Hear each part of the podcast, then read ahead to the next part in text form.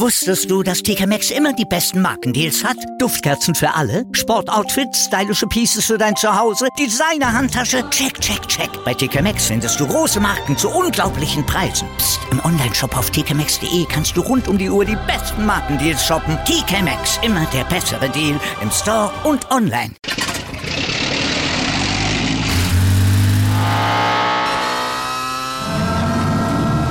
Von null auf hundert. Aral feiert hundert Jahre mit über hunderttausend Gewinnen. Zum Beispiel ein Jahr frei tanken. Jetzt ein Dankeschön, rubbellos zu jedem Einkauf. Alle Infos auf aral punkt d e. Aral, alles super. Der Big End Sports Podcast. Wissenswertes aus der Welt des Sports.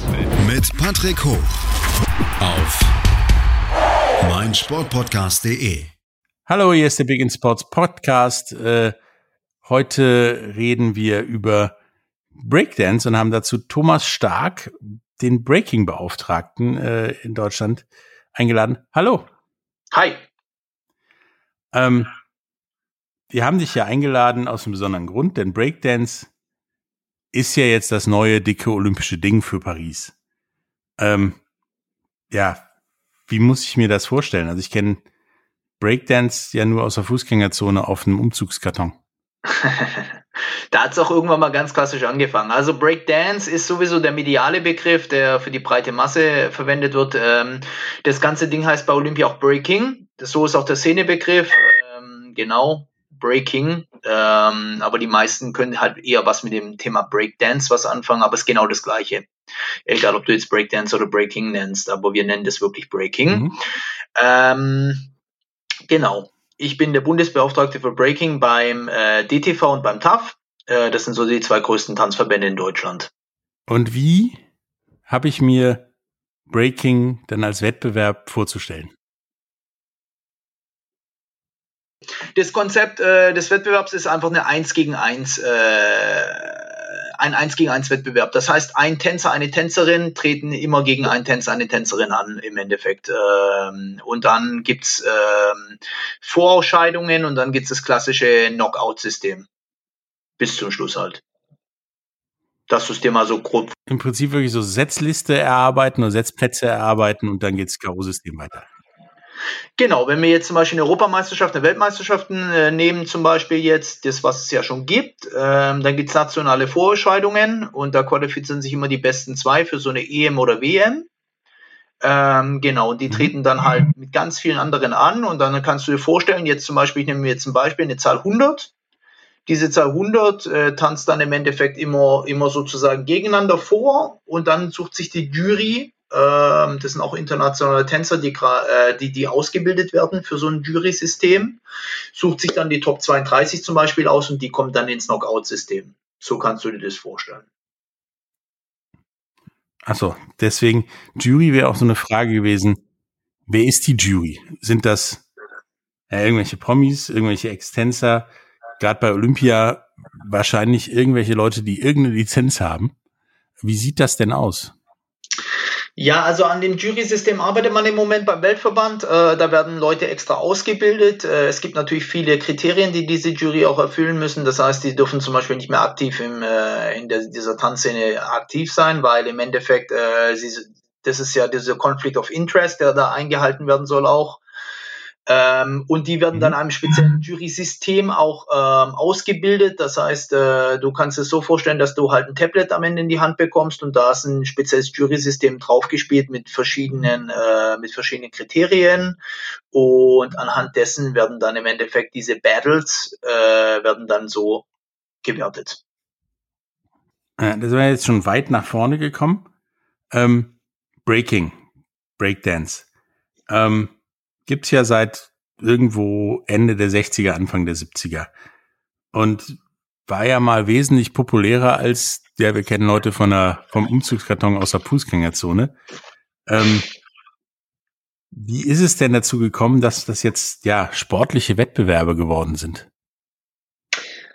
Ja, also ähm, es scheint sich auf Weltebene ja viele Leute dafür eingesetzt zu haben, dass Breaking ja auch wirklich olympisch wird. Äh, Frankreich ist sicherlich auch so ein äh, guter Ort dafür, weil Frankreich natürlich eine sehr, sehr lange Hip-Hop-History hat. Ähm, Frankreich ist ja auch das äh, eins dieser Länder, die, die, wo Breaking ganz groß geschrieben wird. Deswegen finde ich, passt es auch super nach Paris zwanzig vierundzwanzig rein. Ähm, ist eine von, glaube ich, vier neuen Sportarten, die dann zur Olympiade dann zugelassen werden, äh, zwanzig vierundzwanzig. Und ähm, ja, ich meine, man sieht es ja auch, dass diese Entwicklung ja weitergeht, auch im, äh, bei Olympia, auch siehe Skateboarden, siehe an, ähm, Bei, bei den Winterolympics ist es ja zum Beispiel Snowboarden ist drin. Also es werden ganz junge, neue Sportarten dazu geholt. Ja, und ähm, wie ist das denn jetzt dazu gekommen, dass aus einem, einer Freizeitbeschäftigung, möchte ich mal sagen, da jetzt ein ernsthafter sportlicher Wettbewerb draus geworden ist? Weil klar, Breakdancen haben wir auch mal probiert, war nicht ganz so geil. Wir haben das, glaube ich, auch mit dem mit der Pappe vergessen. Ähm, und äh, da gibt's ja auch Kurse und so in Tanzschulen. Ja. Und jetzt plötzlich stehe ich vor einer olympischen Sportart. Wie, wie ja. ist es dazu gekommen? Ja.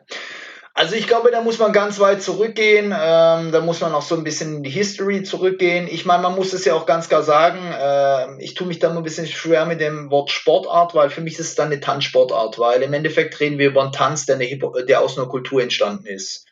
Ähm, das hast du ja sehr treffend gesagt, das war mal sehr, sehr populär Ende de, äh, Anfang der achtziger Jahre, da gab es ja diese Filme auch viele, die Rocksteady Crew zum Beispiel war ja auch so eine bekannte Crew- Gruppe, dann ist das Ganze abgeflacht, äh, Ende der achtziger Jahre, Anfang der neunziger Jahre und dann kam die zweite große Welle, kam dann Ende der neunziger Jahre, siebenundneunzig ging es dann so ungefähr los, sechsundneunzig, siebenundneunzig, in der Zeit habe ich dann auch angefangen zu tanzen, ähm, das Ganze wurde stetig auch immer professioneller, auch von den Movements her und auch von den Bewegungsabläufen her, ähm, es kamen ganz große Wettbewerbe, es kamen auch viele Marken, äh, Labels, die die, die, die Breaking-Geschichte ähm, supported haben draußen, das heißt, äh, es wurden auch extra Wettbewerbe gemacht und ja, das Ganze ist ja medial auch, äh, du, du findest ja Breaking mittlerweile in Theatern, auf großen Bühnen, ähm, es ist schon was, wo jetzt auch die breite Masse auch wirklich kennt.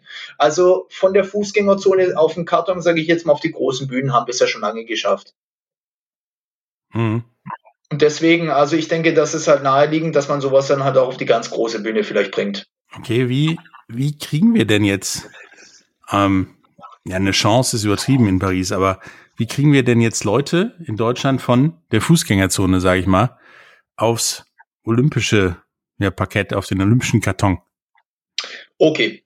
Es gibt natürlich auch Verbände, die das Ganze organisieren. Es gibt ja den D O S B in Deutschland und der hat den D T V zum vorolympischen Verband erklärt. Der D T V ist der Deutsche Tanzsportverband. Ähm, der organisiert hier die Strukturen für die Tänzer, dass er diesen Athletinnen und Athletinnen äh, das möglich macht, auch eine Chance zu bekommen, vielleicht diesen Spot bei Olympia zu bekommen. Was äh, was passiert ist, ich bin seit letztem Jahr, bin ich Bundesbeauftragter für Breaking. Ähm, es gibt seit Oktober, gibt es einen Bundestrainer im Breaking. Und es gibt auch ein Bundeskader. Dazu gehören acht Tänzer und acht Tänzerinnen, die den Bundeskader stellen. Der wird jedes Jahr aber neu gewürfelt, weil die müssen sich natürlich auch über bestimmte ähm, Wettbewerbe für so Bundeskader qualifizieren. Und am Ende vom Tag gibt es halt Europameisterschaften, Weltmeisterschaften, deutsche Meisterschaften und äh, der, der Qualifizierungsprozess für Olympia, der wird gerade im Moment noch definiert vom Weltverband. Also versucht ihr am Ende des Tages so eine quasi Olympia-Crew zusammenzustellen? Ja, also wie gesagt, es gibt ja diesen Kader schon. Ähm, der, die, die treffen sich alle drei Monate ähm, an ganz viel, äh, an verschiedenen Orten in Deutschland, kommen die zusammen und ähm, genau, man versucht ja diese, diesen Athleten und Athletinnen über den Verband halt diesen besten Support zu geben, äh, damit die auch sich komplett aufs Tanzen fokussieren können und ihren Weg zur Olympia finden können. Ich meine, nun haben wir ja die Erfahrung, dass bei so Untergrund-Independent-Sportarten wie Skateboarding, Snowboarding und so weiter, der Zuspruch aus der Community ja meistens eher kritisch ist, um es mal nett auszudrücken, wenn nicht sogar eher ablehnend. Wie ist das denn beim, beim, beim Breaking? Also sehen die Leute das als Chance oder sagen die nur, ja, das ist ja Kacke, das ist ja nicht unser Sport? Also da, da, da, da gibt es auch gespaltene Meinungen. Ich meine, das hast du sehr treffend zu, äh, das hast du gerade sehr treffend äh, gesagt. Ähm, es gibt natürlich auch Leute, die sagen, okay, das ist nichts für uns, das ist auch in Ordnung so, finde ich. Ähm, Ich sehe das als Chance. Ich meine, ich komme ja selber aus der Szene. Die, alle Leute, die mitwirken und auch die beteiligt sind als Tänzer, Tänzerinnen, die sind alle aus der Szene. Also das sind keine Unbekannten, das sind auch keine Leute, die, die irgendwo zusammengecastet wurden. Das sind wirklich auch, auch gute Tänzer, Tänzerinnen, die da dabei sind. Die besten finde ich sogar aus Deutschland. Ähm, aber es ist natürlich so, ähm, ich sehe das Ganze als Chance, weil natürlich können wir unsere Tan- unseren Tanz auch der breiten Öffentlichkeit näher bringen. Wir haben professionelle Strukturen mit den Verbänden im Hintergrund, die uns da auch begleiten, um dieses Projekt auch ähm, das Bestmögliche, das Bestmögliche für die Tänzer und Tänzerinnen auch rauszuholen aus der Geschichte. Okay. Ähm, wie das denn dann vielleicht ablaufen kann in Paris und äh, wie die Road to Paris sozusagen für euch aussehen könnte, darüber reden wir in einer kleinen Pause. Bis gleich. Wusstest du, dass T K Maxx immer die besten Markendeals hat? Duftkerzen für alle, Sportoutfits, stylische Pieces für dein Zuhause, Designer-Handtasche, check, check, check. Bei T K Maxx findest du große Marken zu unglaublichen Preisen. Psst. Im Onlineshop auf t k max punkt d e kannst du rund um die Uhr die besten Markendeals shoppen. T K Maxx, immer der bessere Deal im Store und online. Wieder live von ihrem Toyota-Partner mit diesem Leasing-Auftakt. Der neue Toyota Yaris Hybrid. Ab hundertneunundsiebzig Euro im Monat, ohne Anzahlung. Seine Sicherheitsassistenten laufen mit und ja, ab ins Netz mit voller Konnektivität. Auch am Start die Toyota Team Deutschland Sondermodelle. Ohne Anzahlung geht's in die nächste Runde. Jetzt los sprinten zu Ihrem Toyota-Partner. Hallo, da sind wir wieder äh, mit Thomas Stark, Breaking-Beauftragter ähm, und reden über Breaking, nicht Breakdance, wie wir gelernt haben. Ähm, seid ihr ja in Paris dabei, ähm, gibt es da schon Pläne für mehr als Paris, also auch L A und was auch immer danach kommt? Oder seid ihr halt so eine Art neues Baseball, Softball immer mal dabei, wenn es passt? Also wir hoffen, also ich weiß, dass wir für Dakar, für die Jugend-Olympia zwanzig sechsundzwanzig schon bestätigt sind als Breaking und ich gehe davon aus, ich hoffe auch, dass äh, Los Angeles zwanzig achtundzwanzig auch Breaking dabei sein wird, was ja auch sehr gut passen würde zu den U S A. Das ist richtig. Schön, schön am Strand. Genau. Oder Venice Beach und so. Ja. Oder äh, ganz klassisch, damit es dann wieder so ein Tanzfilm wird, irgendwo South Central oder sowas. Ähm, nun hast du ja gesagt, da wird dann ähm, eine Crew zusammengestellt oder gibt es halt auch schon, die versucht, ähm, ja, Gold zu erbreaken. Ähm, nun kommen die ja wahrscheinlich nicht so von der Straße, sondern aus existierenden Crews. Gibt's da irgendwelche Konflikte mit diesen Crews oder ist die Akzeptanz da okay? Nein, also ich ich ich fühle den Support sehr sehr sehr sehr gut äh, von den von den Tänzer Tänzerinnen der Szene. Ähm, wie gesagt, wir haben ja dieses Jahr auch die erste deutsche Meisterschaft äh, im zwanzig einundzwanzig gemacht. Äh, zwanzig zwanzig konnten wir die ja leider nicht machen. Die erste gab es in zwanzig neunzehn. Ähm, also wir hatten da schon sehr sehr gutes Feedback auch von der Szene. Natürlich ist es halt was Neues. Ähm, Dieses strukturierte, ähm, man muss natürlich auch im Verein dann Mitglied sein und aber wir, ähm, das Ganze wird auch gerade auf Länderebene ausgebaut. Das heißt, die sechzehn Bundesländer sollen natürlich, äh, wenn möglich, auch Landeskader aufbauen mit Landestrainern und ich glaube, das ist auch so, das ist Hinführen der Szene auch so in diesen strukturier- in diese strukturierte, äh, in diese strukturierten Formen. Ja, das wäre nämlich die nächste Frage gewesen. Du bist ja eigentlich Also Breaker sind ja von der Natur aus eher so, ich mach das mal auf der Straße oder mit Freunden zusammen und leg los. Und für eine olympische Disziplin, egal welche, musst du ja aus dem organisierten Sport kommen. Ähm, gab's das schon oder kommt das erst jetzt mit dem Olympia, ja, Thema, dass, ähm, dass mehr organisiert wird? Und äh, wie, wie kriege ich denn so oder finde ich denn so Vereine, beziehungsweise wie komme ich da hin?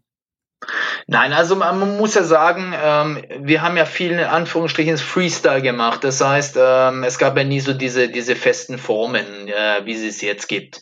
Aber wir hatten trotzdem eine gewisse Struktur schon in der Szene gegeben. Es gibt ja schon große, sehr, sehr große Veranstaltungen äh, in der Szene, die es ja schon gab.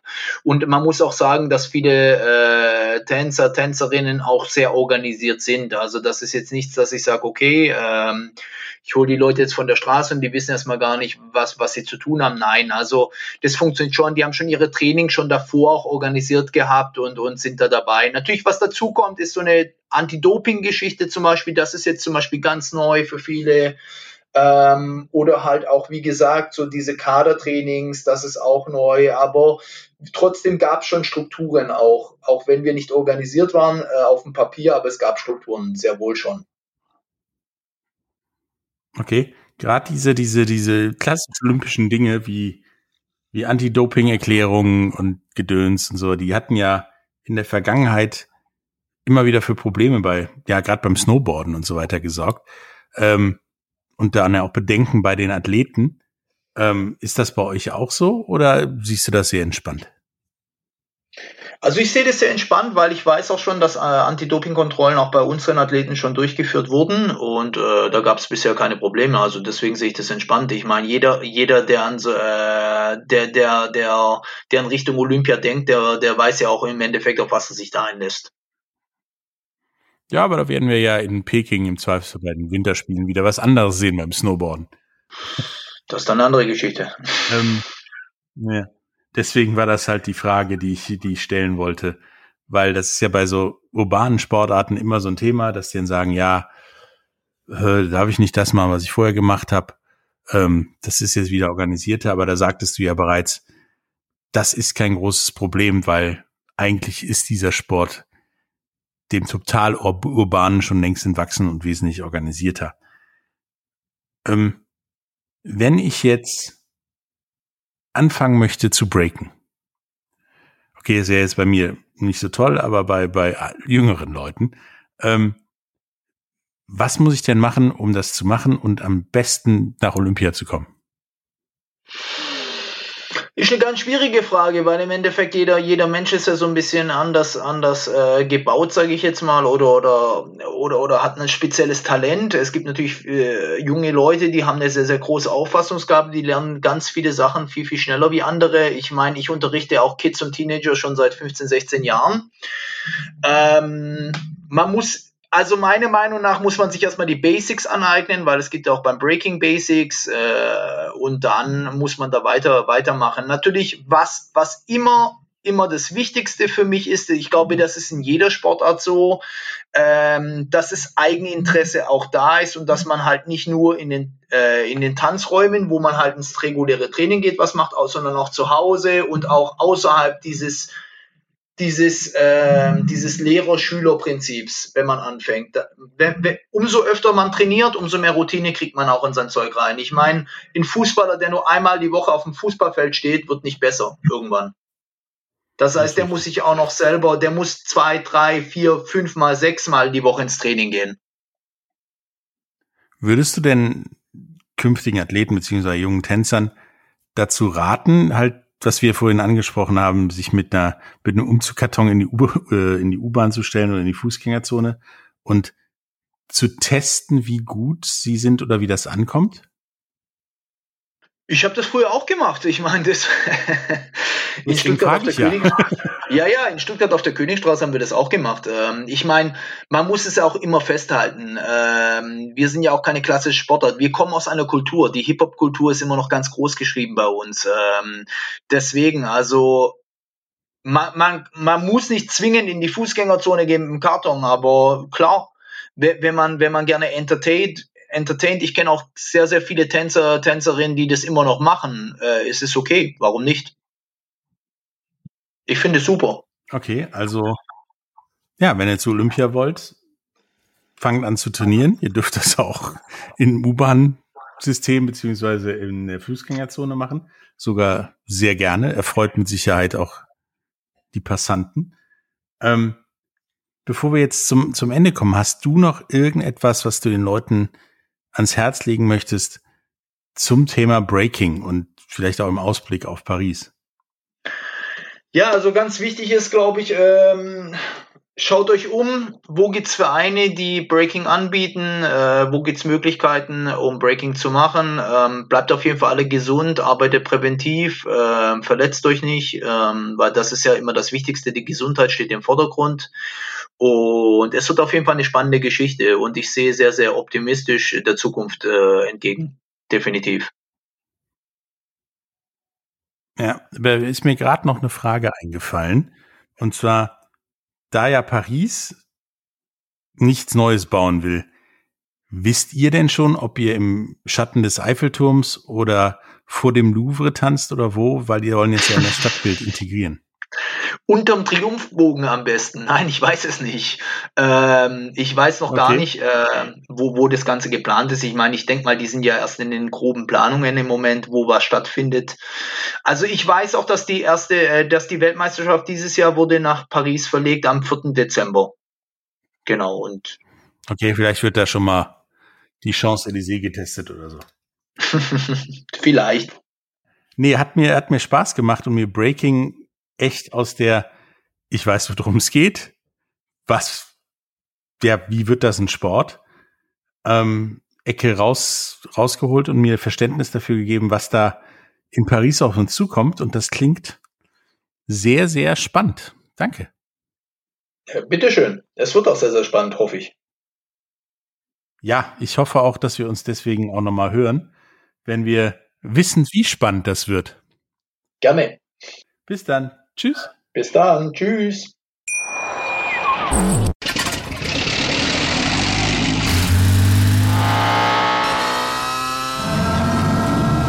Von null auf hundert.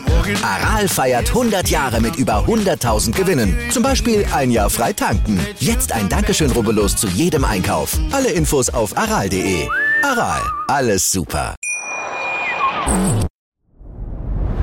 Dir hat dieser Podcast gefallen? Dann klicke jetzt auf Abonnieren und empfehle ihn weiter. Bleib immer auf dem Laufenden und folge uns bei Twitter, Instagram und Facebook. Mehr Podcasts aus der weiten Welt des Sports findest du auf mein Sport Podcast punkt de.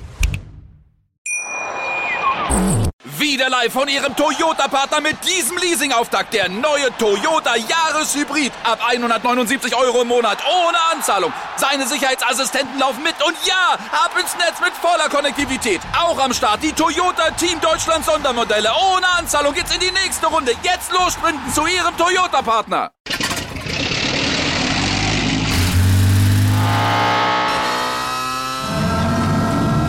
Von null auf hundert. Aral feiert hundert Jahre mit über hunderttausend Gewinnen. Zum Beispiel ein Jahr frei tanken. Jetzt ein Dankeschön, rubbellos zu jedem Einkauf. Alle Infos auf aral punkt de. Aral. Alles super.